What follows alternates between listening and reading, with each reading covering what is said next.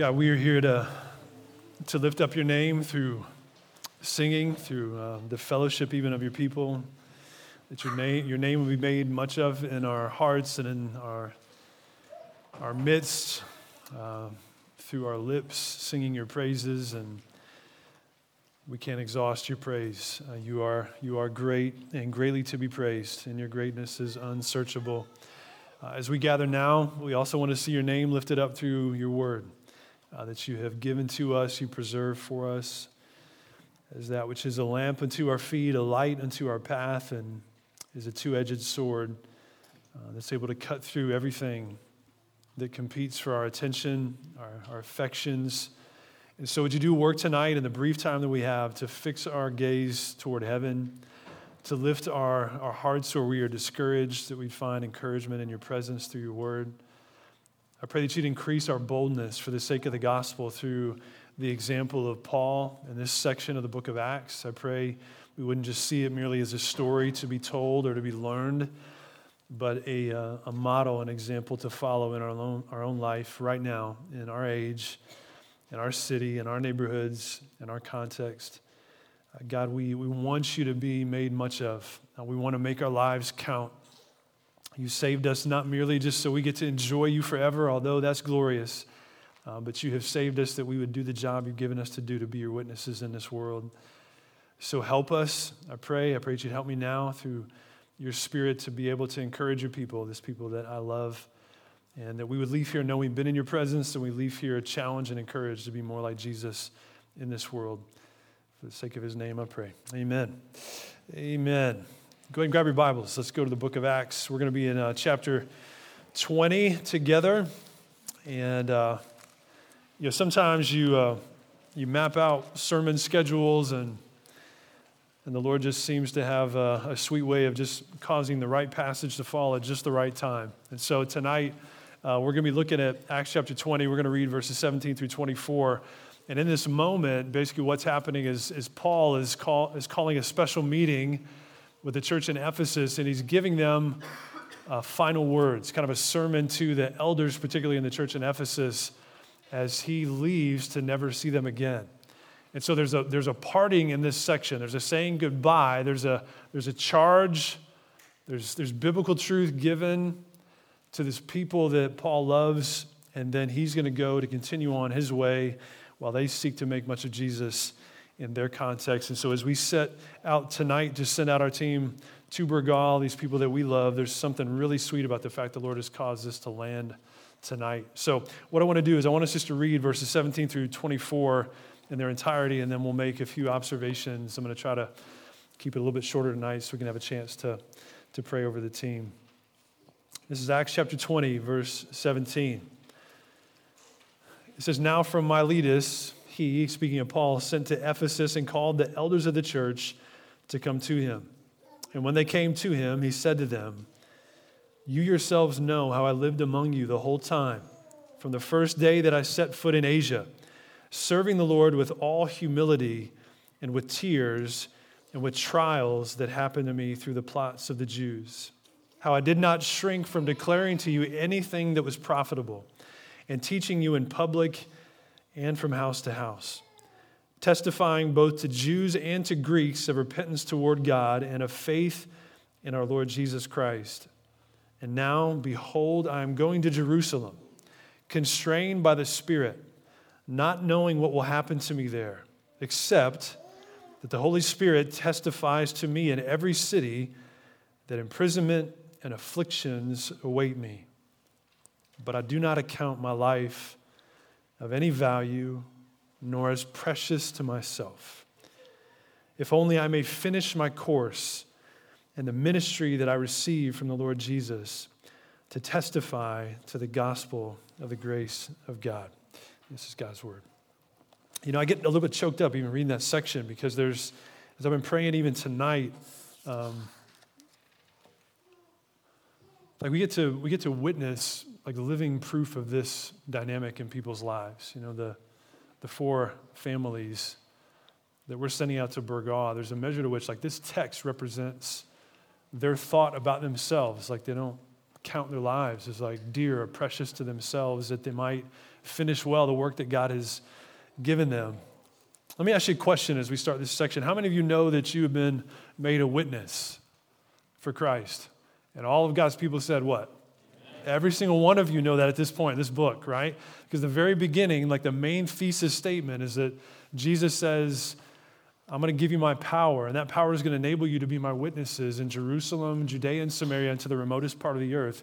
And so every single one of us is a, a living witness for Christ, a living witness to the greatness of the, the grace of God as seen in Jesus Christ. And what do witnesses do?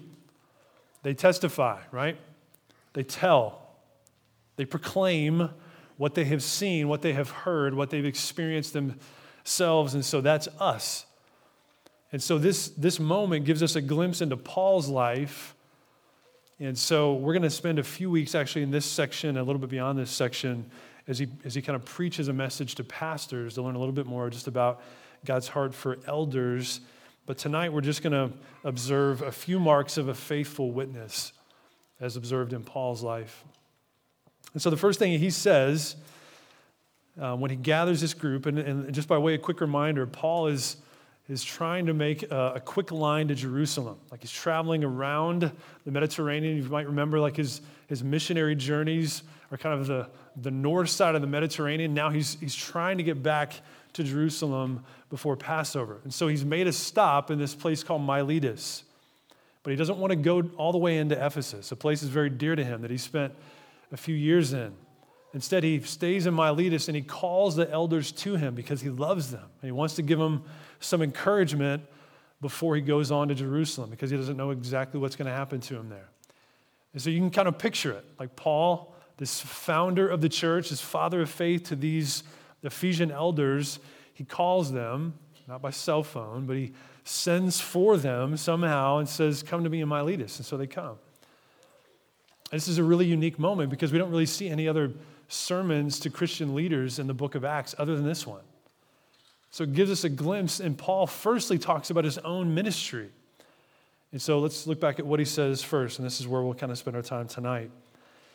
And so he, he steps forward into the room wherever they were gathered, and he says, You yourselves know, you Ephesian elders know how I lived among you the whole time from the first day that I set foot in Asia, Asia Minor, which is where Ephesus was, serving the Lord with all humility and with tears and with trials that happened to me through the plots of the Jews. And those three words kind of frame off the three things I want to talk about in fairly brief order tonight humility, tears, and trials. Three marks of a faithful witness humility. I served you in my time with you with humility. Like serving with all humility means possessing a right view of ourselves in the sight of God and others. This is not just for like super Christians, super apostles, or even elders and pastors. This is for every Christian. Every witness is to be a faithful witness by serving God with humility. And humility in the life of believer points to the grace of God. The picture here is that we, we think low of ourselves, not a high view of self, but a, a low view of self in light of who God is. Emptied of all notions of self reliance to serve God the way He deserves to be served or to change people the way they need to be changed. 1 Corinthians 15, verse 10, Paul talks about the, the, the supreme first important issue of the gospel that Jesus died for our sins according to the scriptures. He was raised, he was buried, and he was raised from the dead according with the scriptures. And then he goes on to talk about his own ministry. And this is what he says He says, But by the grace of God, I am what I am, and his grace toward me was not in vain. On the contrary, I worked harder than any of them, any of these other apostles or super apostles, though it was not I, but the grace of God that is with me. So here's a couple things I'd say. If you've ever been given a platform for influence in ministry or otherwise in your life, if there's ever been any fruit from the opportunities you've had to serve, if you have the ability and gifts that God has given you, particularly those that are more visible to people, if you're bold for Jesus, if you've been faithful to do your job or to work hard, if you've served others well and served others often let it be known to every single one of us it's only by grace that those things happen. Every single bit of it is of grace from beginning to end. Now, Paul says it's, it's only by the grace of God that I am what I am. You've heard me say it this way anything beyond nothing in our lives is grace. It's only by the grace of God that I am what I am. But the, but the grace of God for me didn't show to be vain because why? Because I worked hard for God.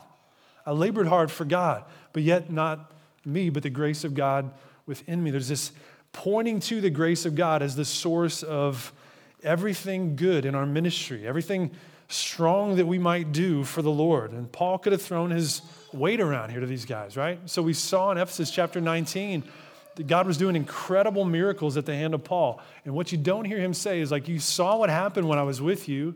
Remember that handkerchief you took and drove out an evil spirit? You remember my apron that you took and made someone well who was sick? That's not what he says. He says, I, I was with you in humility and with tears and trials. He wasn't drawing attention to himself the starting block of, of my work as, and your work as a witness is made of the same material as the finish line grace. And every breath, every effective stride, if you picture yourself running the race for Christ, every effective movement toward a faithful finish is empowered by the grace of God. Every single moment. It's all of grace. And so he points to grace and then also relies upon grace. And so here's another kind of shade of this. Is like, so maybe we don't feel like you've ever had any significant platform. Maybe what we feel is like, I just feel like I'm a mess. Like I don't feel like I'm, I feel inadequate to serve God, to be his ambassador. Well, you are. Like we are. Embrace the feeling of inadequacy because it's great fuel for humility. And God is opposed to the proud, but He actively gives grace to the humble. That's good news for inadequate people. Because we need the grace of God to make us adequate. He's actively giving grace when we run into that to say, Lord, I don't have what it takes to do what you call me to do. I'm not bold like the lion. I'm sheepish at best. I'm not consistent in my witness. But even that plea toward God is just a means of grace, incapable to do what He's called us to do. That's right, correct. All, the all too familiar feeling of, all too familiar feeling of an awareness of inadequacy is, the, is a powerful ingredient for a faithful witness. Like I feel like a fool. Well, you are, but God shows the foolish in the world to shame the wise, right? I'm so weak. It's okay. God shows what's weak in the world to shame the strong. It's good news for the weak. I'm the least likely, not from the right pedigree. I don't have the right personality. Well, perfect. God shows what's low and despised in the world, the things that aren't, to shame the things that are. It's good news for all of those who don't feel like they're the one. That Jesus is the one, right? We're just beggars trying to show people where the bread is found, right? Someone once put it. It's all of grace. And so he points to grace, he relies upon grace. A faithful witness does the same. Why? So our only boasting is in the Lord. That's what Paul talks about. So that at the end of the day, that boasting, boasting is dismissed in the presence of God, that no human being would boast in the presence of God. Let him who boasts boast in what? In the Lord alone is our only boast and pride. So in Colossians 3, you know, Paul talks to the church in Colossae. He says, Put on then, as God's people, as God's chosen ones, holy and beloved, compassionate hearts, kindness, humility, meekness, and patience. That's Colossians 3.12. So it kind of moves. So there's this partnership in many ways between humility and compassion. Serving with tears. That's verse 19. So a faithful witness of God serves others with tender compassion. So these tears seem to be different than the tears that would have been brought on by the difficulty and trials that Paul faced. So I'm sure, certain there were tears as a result of the trials, but this is different. So Paul is saying there's a, there's a way in which my heart went with you, towards you, that drove me to tears, like affectionate, tender compassion for the people of God and in the process of them coming to faith. And Paul is remarkably tender toward the churches that he ministered to and with, and you see that in his letters in the New Testament. And here's a little taste of it. If you flip forward in chapter 20, go to verse 31. This is in the section where we'll see next week where Paul is, well, maybe in a couple weeks, we'll see where Paul is talking about the nature of eldership and being a pastor. He says in verse 31, therefore be alert, remembering. Now he's hearkening back to his own experience as a leader among them. He says, For three years I did not cease night or day to admonish everyone with what? With tears. And go down to verse 36. This is the culmination of this meeting. And when he had said these things, he knelt down and prayed with them all. And there was much weeping on the part of all and they embraced Paul and kissed him. This is not just some cold theological class. Like, Paul loved these people. Like, a faithful witness for God to other people operates with humility and with tender compassion for people. And I wonder how much of that is missed at times on us. Like, godly compassion creates urgency in our hearts to those apart from Christ. So if you see in verse 20 and 21, what did I do in Paul? I did not shrink from declaring to you anything that was profitable and teaching you in public and from house to house, testifying both to Jews and to Greeks of repentance toward God and of faith in our Lord Jesus Christ. So the compassion isn't just a meekness that drives us into the shadows and we just are sad for people. It's a compassion that fills us with a concern for the eternal state of people's souls. That it drives us to a sense of urgency with the gospel. I didn't shrink back from declaring anything to you that was profitable. To preach to you repentance to God and a faith in Jesus. I gave it to you as much as I could for years.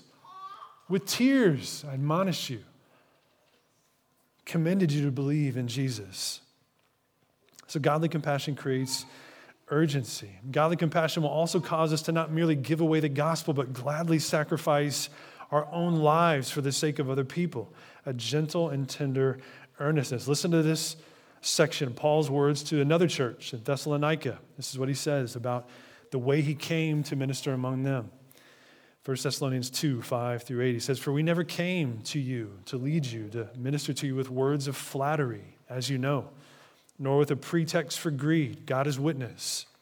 Nor did we seek glory from people, whether from you or from others, though we could have made demands as apostles of Christ. Listen to this part. But we instead were gentle among you, like a nursing mother taking care of her own children.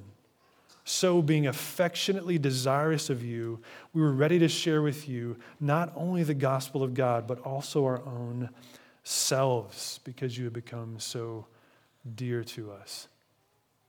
These are tender words of a spiritual father. Not just some disconnected preacher who just kind of throws out passing words on a soapbox in Jerusalem or in Asia Minor. He loves these people. He's moved with humility and compassion for the benefit of their hearts. This sounds a whole lot like Jesus, no surprise, right? And Jesus in his ministry, one of the things we see is he looked out on the masses and when he, when he saw them, he saw their condition, you know what he was moved with? Compassion. He was moved with compassion. Why? Because he saw them as sheep without a shepherd, distressed, unsafe, unstable.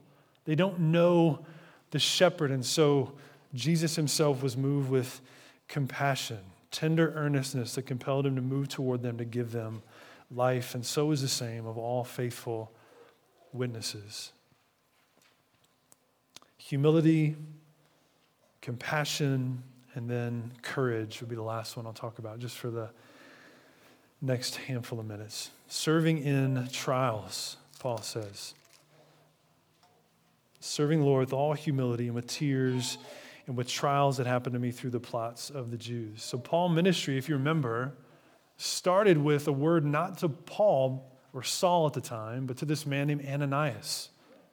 If you remember what God told Ananias, Ananias is like, hey, I know Saul.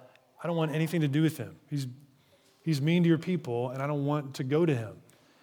And God's response is, you're going to go because he's my chosen instrument to take the gospel to the Gentiles and to the Greeks and to kings and those everywhere. Then he says this statement He says, I'm going to show him how much he must suffer for my sake. That's Saul, Paul. So, Paul's life, and if you continue to read, if you just pick up Acts and read the rest of the book from this point on, you'll see very clearly different shades and types of Paul's suffering. God wanted Ananias and Saul to know how much Saul would serve God in his trials. And so, from this moment on, what I want to do is kind of use verse 24, which is such a beautiful verse. Paul says, I, I do not account my life of any value nor as precious to myself, if only I may finish my course in the ministry that I received from the Lord Jesus to testify to the gospel, the grace of God. So here's what we could say when your life isn't what you hold dear, when your personal well being, your self preservation isn't what you fight for, what happens with your life? One of the things you can do is you can step forward and not shrink back. Now, I'm going to be vulnerable here for a minute, so be gentle with me, okay? I shared this with the Belong class a couple weeks ago. So, one of the things I've been confronted with in my own life as a, as a witness for Christ, not, just, not as a pastor, as a Christian, with the treasure of the gospel to give away. One of the things I've noticed happened recently. So, we had a chance to minister to a homeless couple who had squatted on the property at, at church, our new building, for a season. There was a whole week where Chris and I were engaged in different ways and trying to serve them, and it, it was good in some ways, ended up in a difficult place because they got combative and threatening to people who were working at the church. But there was a moment in time where, as a church, we put them up in a hotel for a couple nights and bought them a pizza to give them some food for the night. And right before the pizza got there, I, I sat there and I looked at them, and they, they just kind of stepped forward real tenderly. And, and I looked at them, and I, as best I could, I just stepped forward into the moment and I gave him Jesus, like as boldly as I could. And I was so encouraged. Like, because there are moments where I don't do that.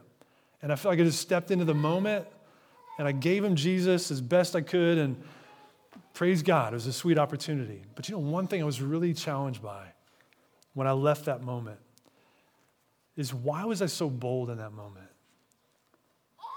And I'm not to my, my coworker or my neighbor.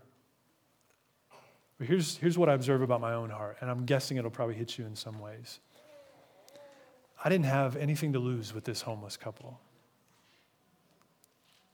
I didn't, I didn't have anything to lose in their sight. They didn't, right? They, they, they couldn't provide me anything. I didn't stand to lose anything if they thought differently of me. And so it was easier to step into the moment because there really, at the end of the day, wasn't a whole lot of cost associated with that. But you put me in a different setting where it's my neighbor who I live next to, and I begin to care a little bit more about what he thinks about me. I don't want to make things kind of muddy or oh, I don't want to be the awkward Jesus guy. I just want to be able to show up at a party and everybody like me and not be the non-starter in conversations, like, oh, you're a pastor, like, let me go to the other side of the backyard. I don't, want, I don't want that to happen. So, because there's a cost to me, what happens is my boldness is diminished, if not taken away. Why? Because I'm considering my life as dear to myself and as precious in my sight. I'm scrambling to preserve self. And the fight as believers, at least part of it in evangelistic work, being a faithful witness, is a step forward and not shrink back because we have considered our life as not valuable per se, more valuable than our love for God and our love for Jesus and our heart to give the treasure of the gospel away. I'm assuming that challenges every single one of us because I know it has challenged me of late. And I don't want to be moved, right? I don't want to be moved into boldness just because there's people that don't stand to lose me anything. I want to step forward in the same way and not shrink back because I love Jesus more. And this picture that Paul gives in verse 24 is, and you can look at a couple other translations, King James, New King James, it says, but none of these things move me. Like the, the, the certainty of struggle and imprisonment and affliction await me in every city, those things, Paul says, don't move me. And I don't count my life as dear to myself. None of it could cause him to stray his, from his calling. None of, him could, none of it could move him away from his mission. None of it could tear him away from his testifying to the grace of God. And the rest of the book of Acts bears out how many moments Paul would have turned away, turned around, turned the boat around, gotten off the boat, had he counted his life as dear and precious to himself. What about us? What about us? Are we actively trying to preserve our life or joyfully giving away this life to be courageous in the face of trials? When we don't count our lives as precious to ourselves, our accounting isn't rooted in this life. I have had the chance recently, I came on as the volunteer chaplain for the UNCW basketball team. I've spent just a few hours over there with the team. There's really zero expectations on me, which is the reason I said yes to it. So, but I was talking to uh, a group of the players this week, and it's been a common theme so far. There's a handful of these players, which is really sweet to watch. They're really just wrestling in their faith. They're like, what does it really look like to follow Jesus? And over here, they're, they're holding this other hand. There's stuff in the world, on campus, in their lives that they're struggling to let go of and put both hands over here to lay a hold of Jesus. And one of the things is we were together this week, we talked a lot about, and there's a Bible study during the week, is make no mistake about it, there's a cost in following Jesus. There is a cost to follow Christ there is something we lose. There's many things that we lose, right?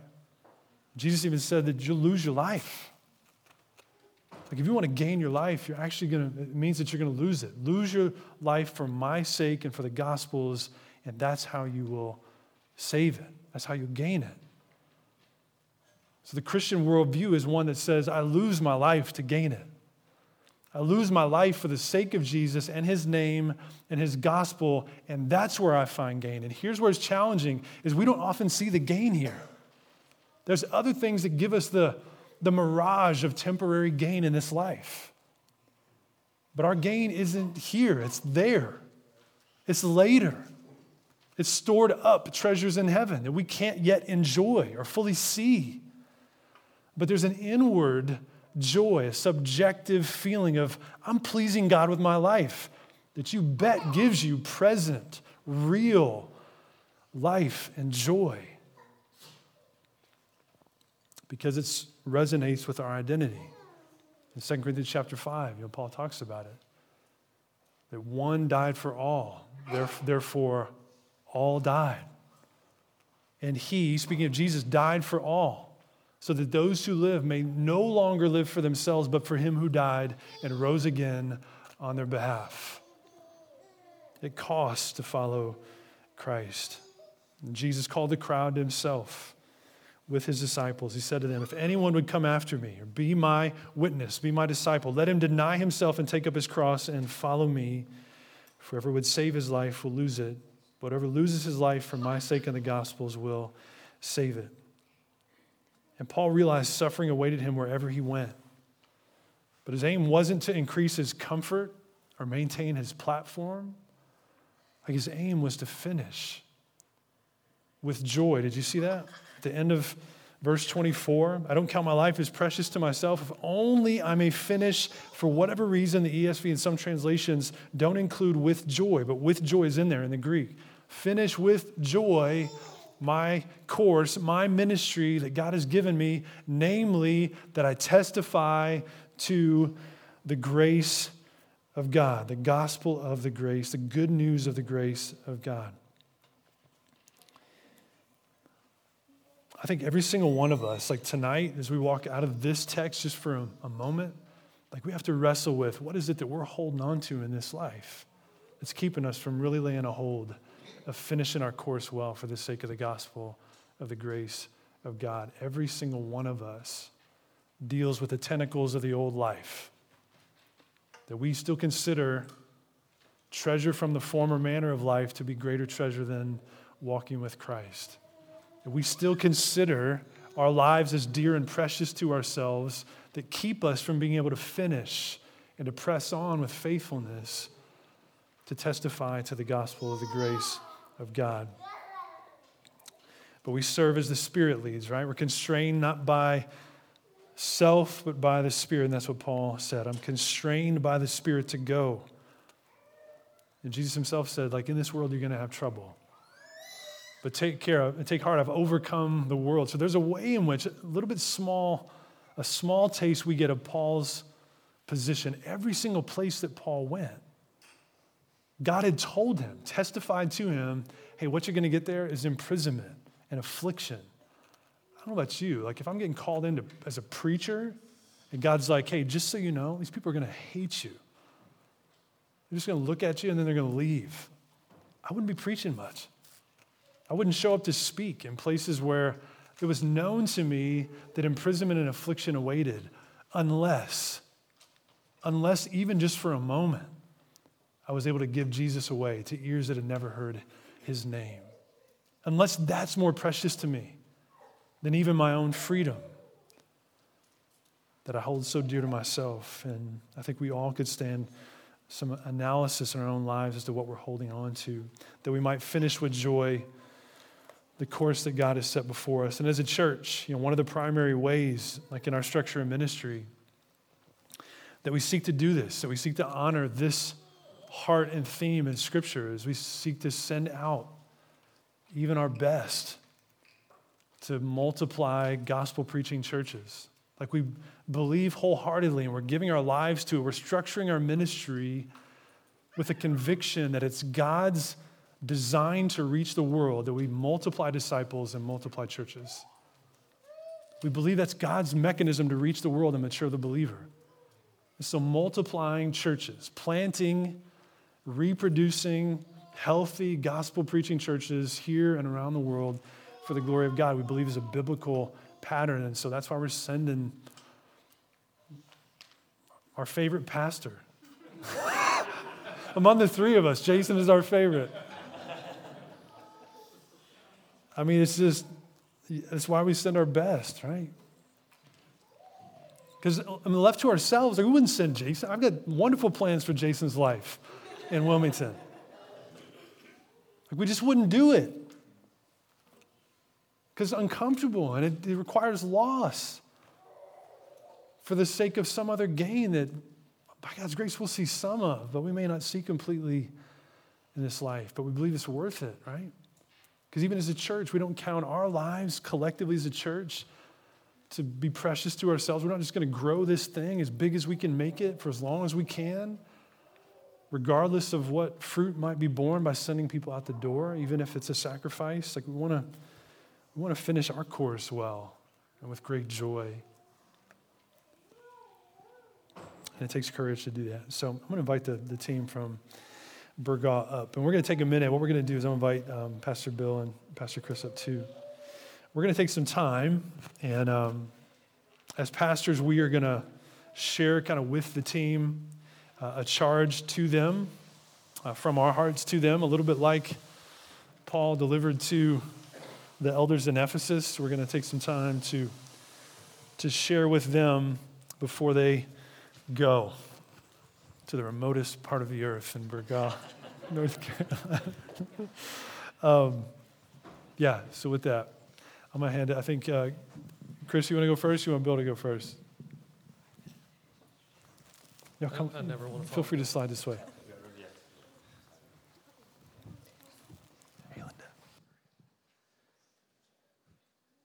I don't know where to stand. Right up here. uncomfortable. um, so um, this is weird for me because back in 16, I think it was, like right, you were like right where Nick and Dana and I met you for the first time, and you moved to my town. And now you're going to plant a church.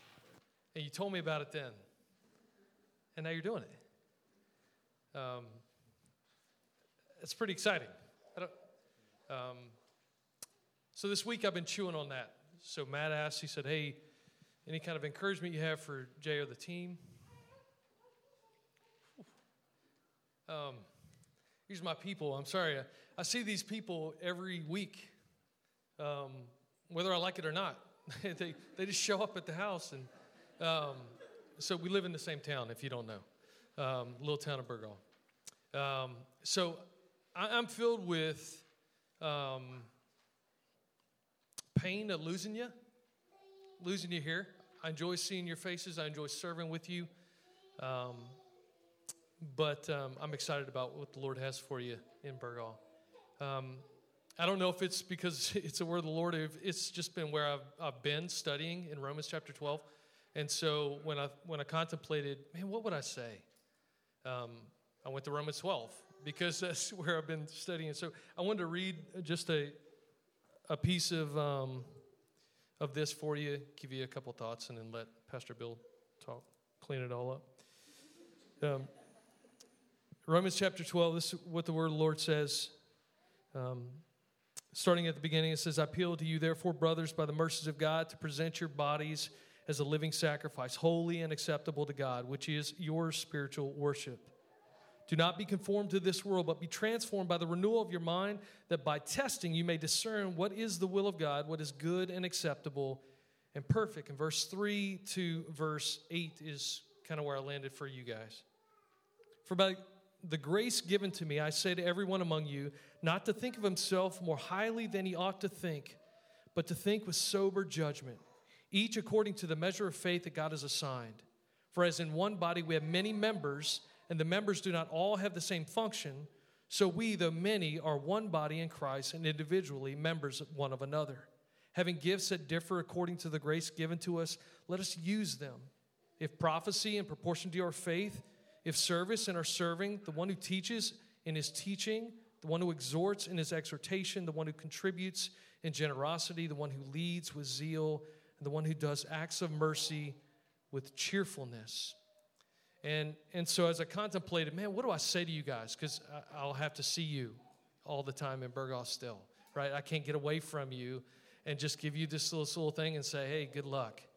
Um, I would ask that, that we lean on the scripture and, and it's with all humility that you approach your calling to Burgaw. You're called by this is this was Jason's dream back in 2016. He shared it with me. I thought he was a little bit strange. Jury's still out. Um, but this is God's calling. Like this is this is what God has called you to. So in that, in all humility, engage people. Help push back the darkness in Burgaw because it is heavy. And love those people. As you're doing that, you're going to do it as a team. And it tells me that you're all members of one body. You're all being gifted. You've all been given a, a, task to do as a part of this team. A task not just in the calling to, to reach out to Burgaw, but then to serve one another and be involved with this team. You've been gifted in a way that nobody else can help fill that hole but you. And so you're in a unique position, a, a unique opportunity to see great fruit in Burgaw. I believe it's coming. Burgaw is, is got some fertile ground there. And um, so I would, I would push you towards that in all humility, be engaged together, connect together, using the way that God has designed you and gifted you to be involved, be passionate about this call that God has called you to. And that's to share the gospel, plant this church in Burgaw. All right, I'll try to be quick. Uh, a lot of patient kids up here. Y'all are doing a great job. Great job. Uh, Laura and I've been uh, here since 2018, and first time I heard Jason speak, I went back and told Laura, "You can't help but like Jason." You know, Kate might have different opinions from time to time, for the most part, uh, uh, Jason is just easily um, easily liked. So um, I think that it is because it's uh, the humility that is evident that Matt talked about earlier. So, Jason, I appreciate God's work in your life and how it's been represented in the way that you interact with, with everyone. So, um, even though I've known you the shortest period of time, I might be the one who misses you the most. I'm delighted to be able to, to know you. I want to bring just two things um, one from the Old Testament, one from the New. The Old Testament uh, applied directly to you, Jason. The New will be to both of you, uh, the, the pastor and the congregation. But in the Old Testament, it's not part of our tradition, so it's a little bit unusual for us. But uh, where you see some places that wear robes and vestments and all that comes out of the Old Testament, Exodus chapter 28. And there's this section in there that talks about what Aaron is supposed to wear. And it's kind of complicated and has a lot of particulars about it. Some things are symbolic, some are practical. But one of those is that he's supposed to wear this vestment, and in that vestment, there are 12 pockets, and inside of each of those 12 pockets, there's a stone. And on top of that uh, stone, there's the name of each of the 12 tribes of Israel. And so he was supposed to wear this thing when he went into the tabernacle. And it says in Exodus 28 that it's to be done so that there's regular remembrance of the people before God. And this is your congregation. These are the people whose hearts have to, whose names have to be on your heart in regular remembrance before the Lord. And these and whoever the Lord brings to you from Burgaw, it becomes your responsibility and your privilege uh, to be constantly in prayer for them, constantly remembering them to the Lord. Then from the New Testament in Philippians, which uh, Jason's going to be preaching from when they start, uh, we went through it a couple um, months ago now, I guess, in, uh, here in Wilmington. But the first part of Philippians chapter 1 says, Paul and Timothy, servants of Christ Jesus, to all the saints in Christ Jesus who are at Philippi, with the overseers and deacons, grace to you and peace from God our Father and the Lord Jesus Christ. And that phrase, uh, we emphasized it when we went through, but grace and peace to you from the Lord Jesus Christ. So it is our privilege to issue a charge to you, Jason, you, Kate, as well as to you guys as a, as a body that's going to be with them. We don't have any authority as just guys. We do have authority based on God's word. And so when we go to God's word, I can stand on that authority and say to you, Jason, that declaring to these people the grace of the Lord Jesus Christ is the primary uh, responsibility that you'll have for them. So when the days are full of excitement, and there's going to be a lot of days full of excitement, um, don't let yourself uh, stray from declaring to them the grace and peace of Jesus. When the days are busy, busy and the nights are long, reorient yourself and reorient this flock in the grace of the Lord Jesus. When the world is shaking and the foundations seem ready to fall, reaffirm the grace and peace of Jesus. If these sheep forget that they're sheep and think that they're wolves for a little bit, declare to them the grace and peace of the Lord Jesus. When your knees tremble and your heart aches, dive deep into the grace and peace of the Lord Jesus.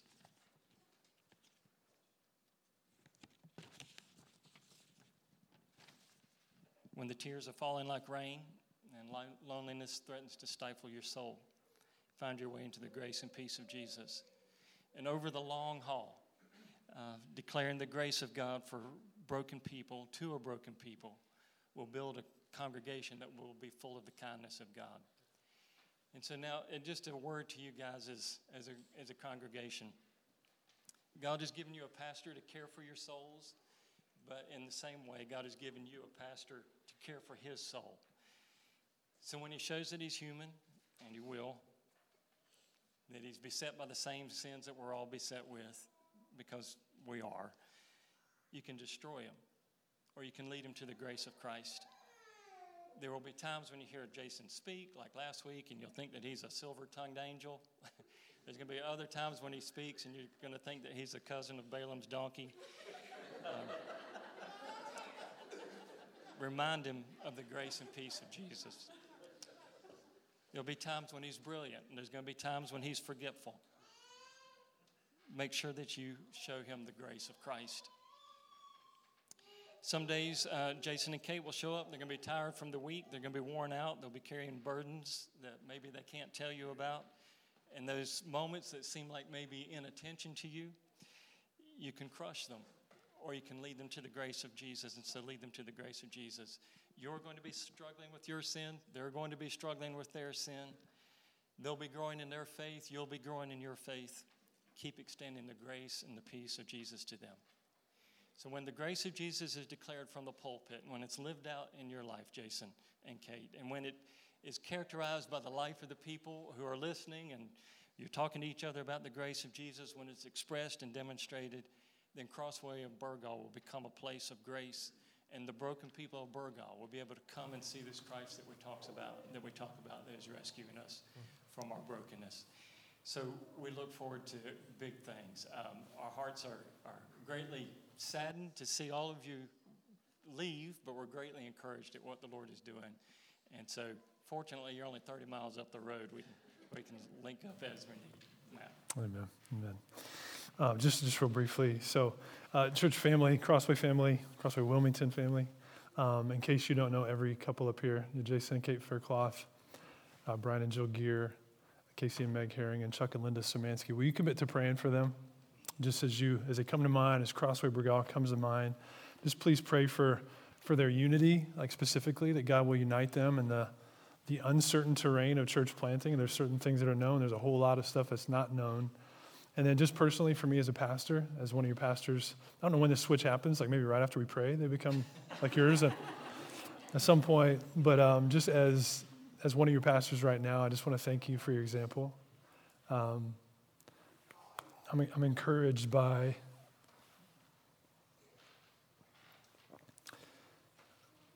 by the way by the way you're living out what we just what we just read. Because there's, there's much there's much that like staying here and staying in knowns is um, is a lot more comfortable. It's easier. It's easier to have a, a children's ministry when you have 48 children and four families right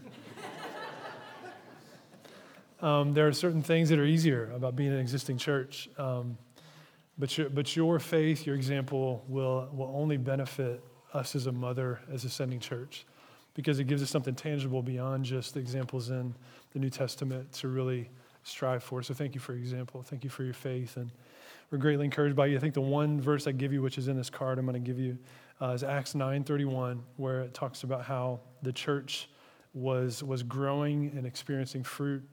And it says this it says, as they walked along, like in the fear of the Lord and in the comfort of the Holy Spirit, the church multiplied.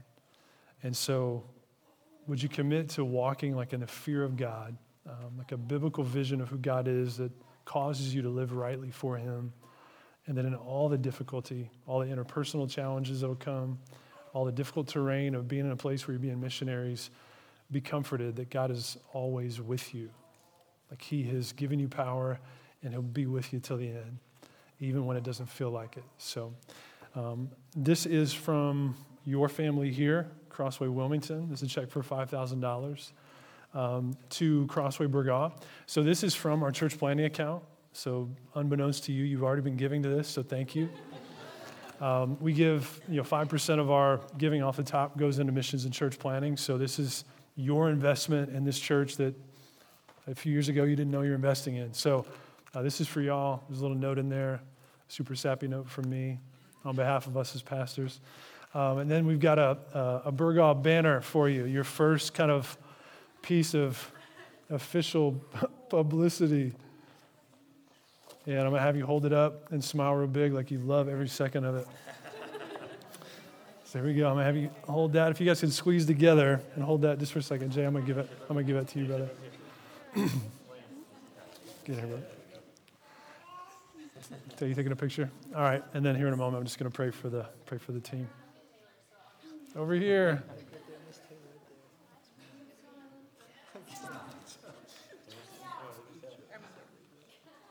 Awesome. All right. so here's what I want to do. If y'all could just kind of bunch together in the middle, maybe even grab each other's hands. Um, I'm going to take a minute and pray, just, just me, and then we'll sing a couple songs together. Let's go ahead and stand together. If you, if you would stand just kind of even symbolically to kind of pray for this team and Love you guys. I'm thankful for each one of you. Love you, brother. Let me pray. oh, Lord, um, left to ourselves, we wouldn't, we wouldn't do this kind of thing. Uh, we just simply wouldn't. Um,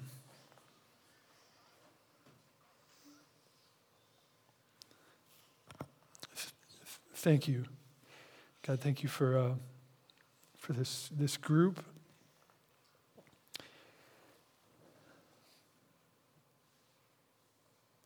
Thank you for the, the joy and privilege of being able to be a part of what you're doing. Um, you don't need us. You're not served by human hands as if you need anything. So we, uh, we marvel at your grace that not only saves us, but uh, enlists us to make much of you. And so, would you do um, overwhelmingly beyond anything we could think or imagine through this group and through those who uh, they will come into contact with? God, would you save people, the people right now in Burgaw uh, and beyond that are without hope and without Jesus, that you would use this team specifically in the proclamation of your word, their testimony in their lives, their love for one another, uh, to make much of Jesus in Burgaw. Um, we're sending them because we believe by faith in your design for the local church that this is the way in which uh, disciples will be multiplied and, and, the gospel will go forth. So, would you do it with power uh, for the sake of your name? Would you fill each one of them uniquely with joy and with your spirit that they would, they would be united uh, for the sake of the gospel? They'd be united in spirit, intent on one purpose, and be filled with the Spirit. That they would they'd speak the word of God, psalms and hymns and spiritual songs over one another. That they would loudly proclaim that Jesus is King and deserves allegiance, and He's the only one that gives life. So we love you. We entrust them into your faithful and capable hands.